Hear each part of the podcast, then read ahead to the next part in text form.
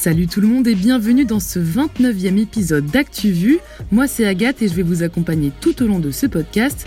Ascension oblige, on est forcé de se retrouver à nouveau à distance, mais c'est pas ça qui va nous empêcher de vous informer, d'autant que la fin de l'année arrive à grands pas, donc ne lâchez pas, en tout cas nous on est encore là. Avec moi aujourd'hui, vous retrouverez Juliette, Majid, Julien, Simon et Salomé, mais tout de suite on retrouve Raphaël pour l'incontournable affluoté.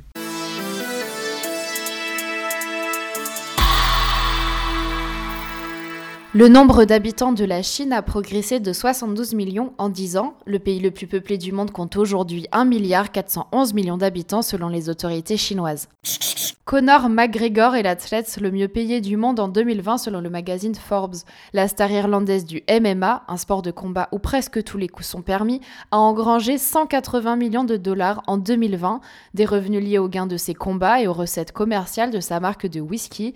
Les footballeurs Messi et Ronaldo viennent compléter le Au cas où vous seriez passé à côté de ce procès très médiatisé, Nordal Lelandais a été condamné à 20 ans de réclusion criminelle pour le meurtre du caporal Arthur Noyer en avril 2017.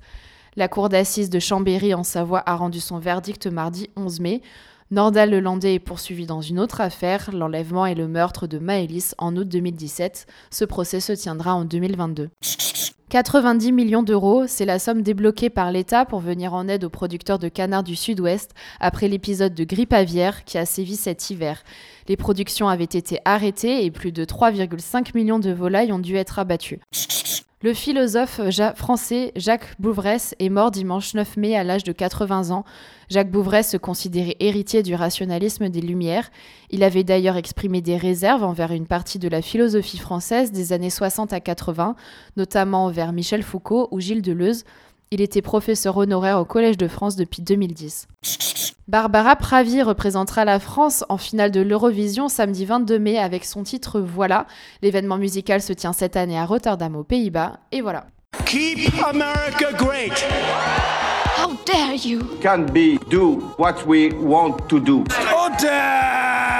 Juliette, cette semaine, tu vas nous parler du conflit israélo-palestinien. Alors, tu vas pas nous refaire l'histoire du conflit depuis le début, sinon ça prendrait trop de temps, mais tu vas nous expliquer l'énorme regain de tension qu'il y a eu ces derniers jours. Oui, et tout commence car plusieurs familles palestiniennes sont menacées d'expulsion par des colons israéliens dans un quartier de Jérusalem-Est.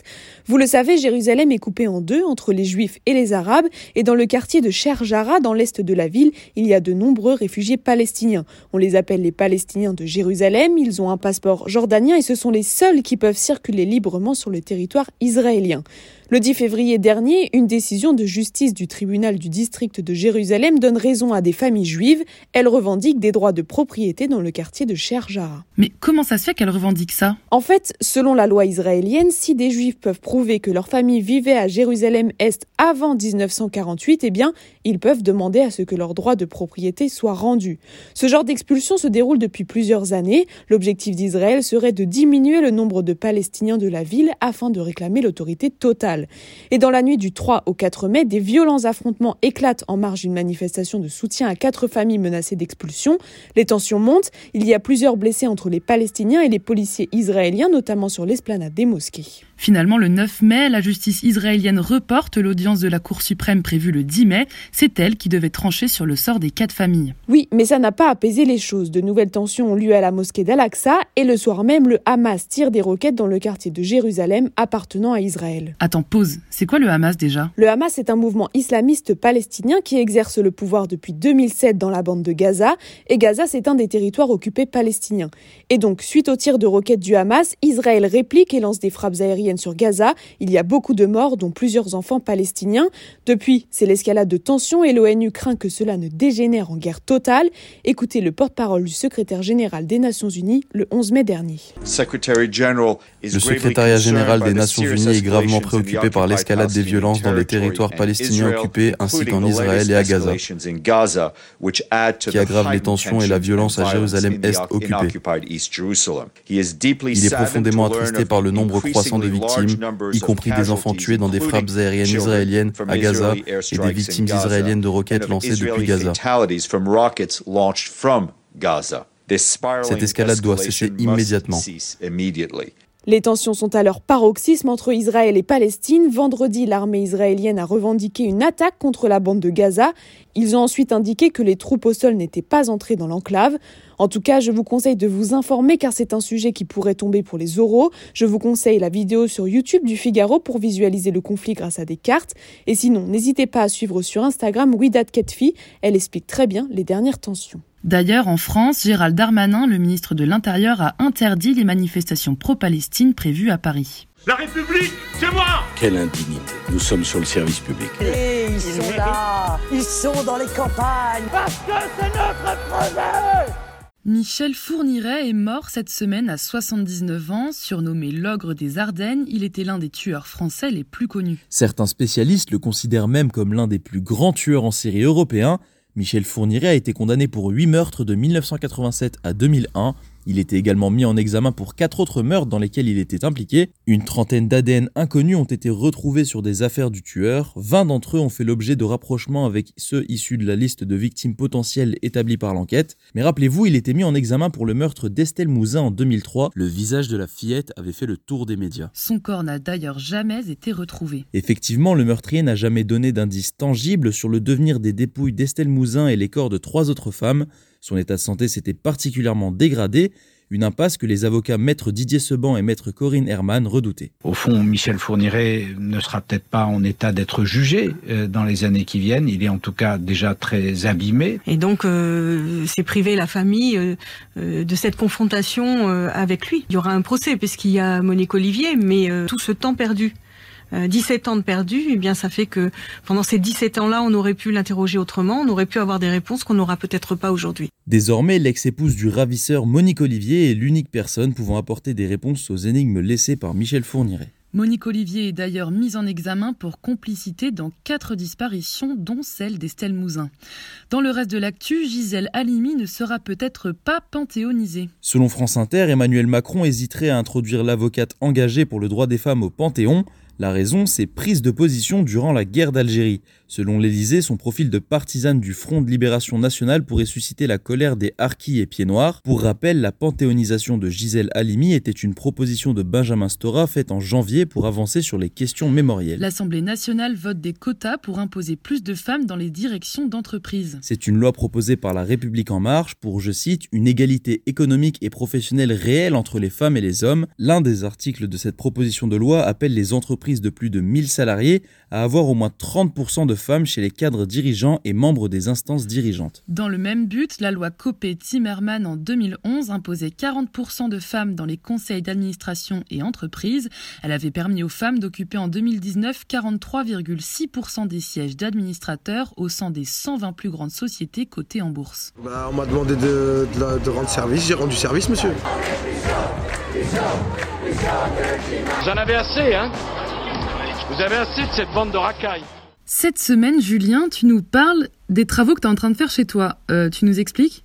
Attends Agathe, tu vas comprendre. La semaine dernière, mon padre va acheter des sacs de ciment dans un magasin spécialisé. Problème, les rayons sont vides et c'est pas le seul produit qui manque. PVC, cuivre, acier et même le bois. En fait, on assiste à une vraie pénurie dans le secteur du bâtiment. Mais qu'est-ce qui explique cette pénurie? Alors, il y a bien sûr la reprise de la Chine, le pays tourne la page de la pandémie et donc l'économie repart à plein régime, mais il n'y a pas que ça, comme nous explique Benoît Labruni, il est secrétaire général de la CAPEB, le syndicat de l'artisanat du bâtiment. On subit à la fois la suractivité aux États-Unis, puis on subit euh, parallèlement à ça aussi euh, les problèmes de transports internationaux, euh, l'inflation des transports internationaux. Alors en fait, c'est un cercle vicieux puisque les professionnels cherchent à anticiper, donc font plus de stock, ce qui accentue la tension sur les prix, plus 30, plus 40, voire plus 50% de hausse des prix. Et tous les métiers du bâtiment sont impactés, électriciens, plaquistes, menuisiers, peintres ou encore couvreurs.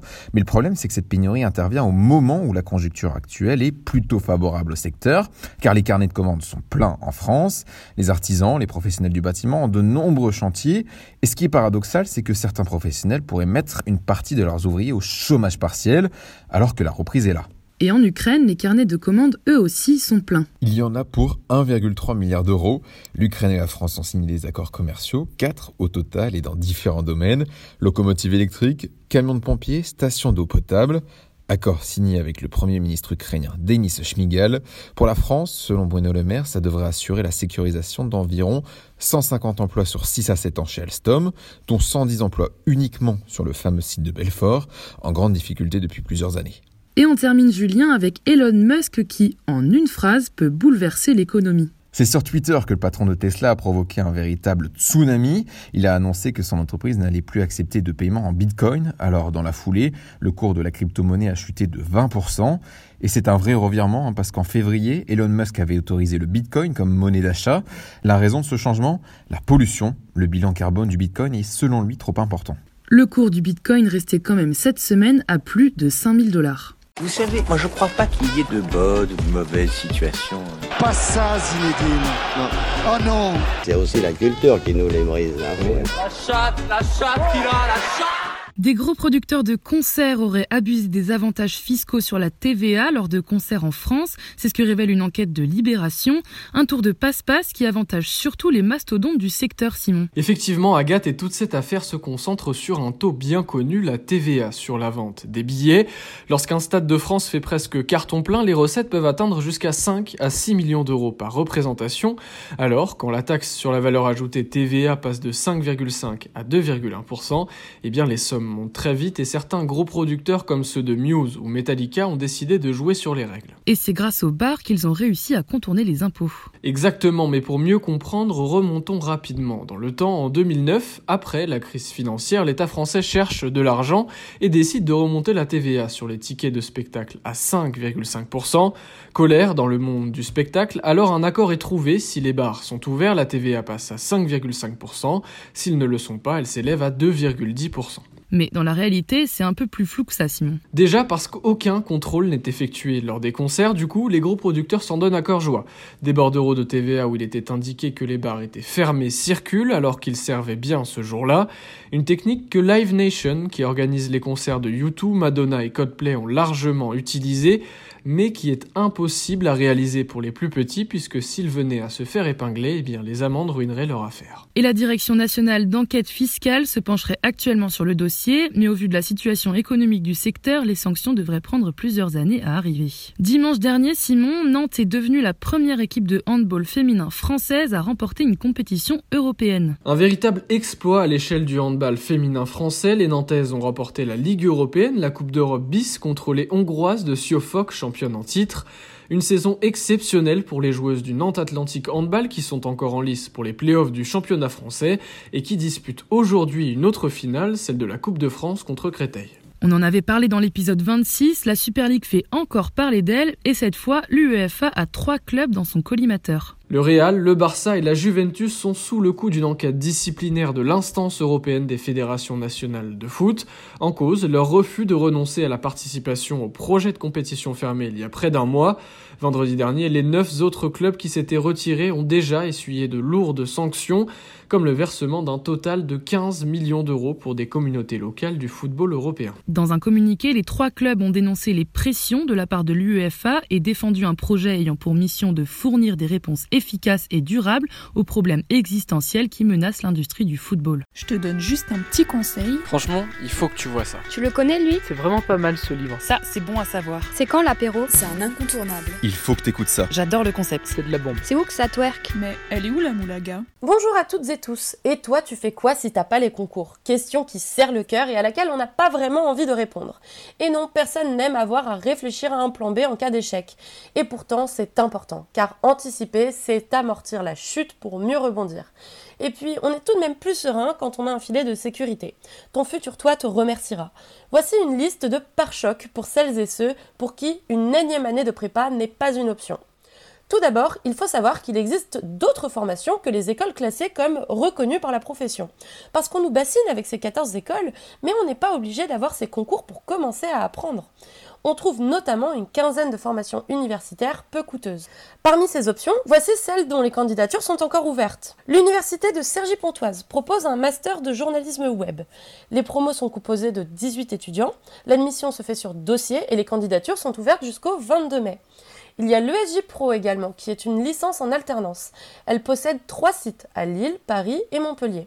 Elle est associée à l'ESJ de Lille, mais son entrée se fait sur examen et non sur concours. Aucun niveau minimum d'études n'est requis pour postuler et les examens sont gratuits pour le premier passage.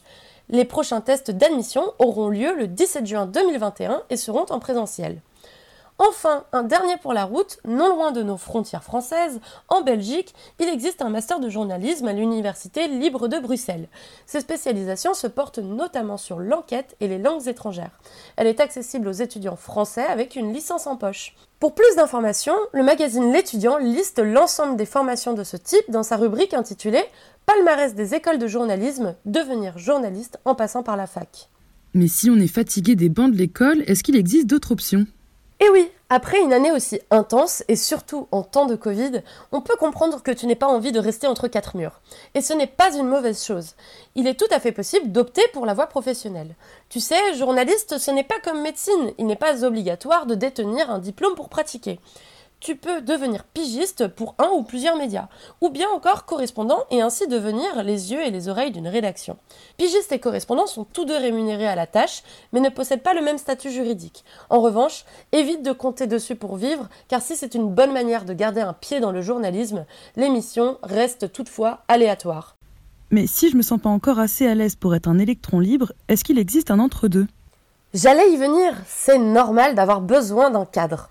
Laisse-moi te présenter une alternative privilégiée par beaucoup d'entre nous, le service civique. C'est un engagement volontaire ouvert aux 16-25 ans et élargi à 30 pour les jeunes en situation de handicap. En service civique, tu travailles auprès d'un organisme qui peut appartenir à plein de domaines d'action. Solidarité, environnement, culture et bien d'autres encore. Ces missions sont généralement très enrichissantes car elles te permettent, même s'il ne s'agit pas toujours directement de journalisme, de cultiver ta curiosité sur des questions de société. Le tout rémunéré à hauteur de 580 euros par mois. Pour postuler, c'est très simple. Il te suffit d'aller sur le site service-civique.gouv.fr. Te voilà maintenant paré pour choisir ton plan B. En attendant, on croise les doigts quand même pour que le plan A fonctionne et bon courage à toutes et tous pour la fin des concours. Et c'est déjà la fin de cet épisode. Merci à tous de l'avoir suivi. On se retrouve la semaine prochaine pour le 30e épisode de la saison, donc restez connectés et surtout pour les concours, ne lâchez rien, on pense à vous. D'autant que bientôt vous aurez une pinte en terrasse pour vous aider à tenir le coup. À samedi prochain, 9h sur toutes les plateformes. Salut les petits potes.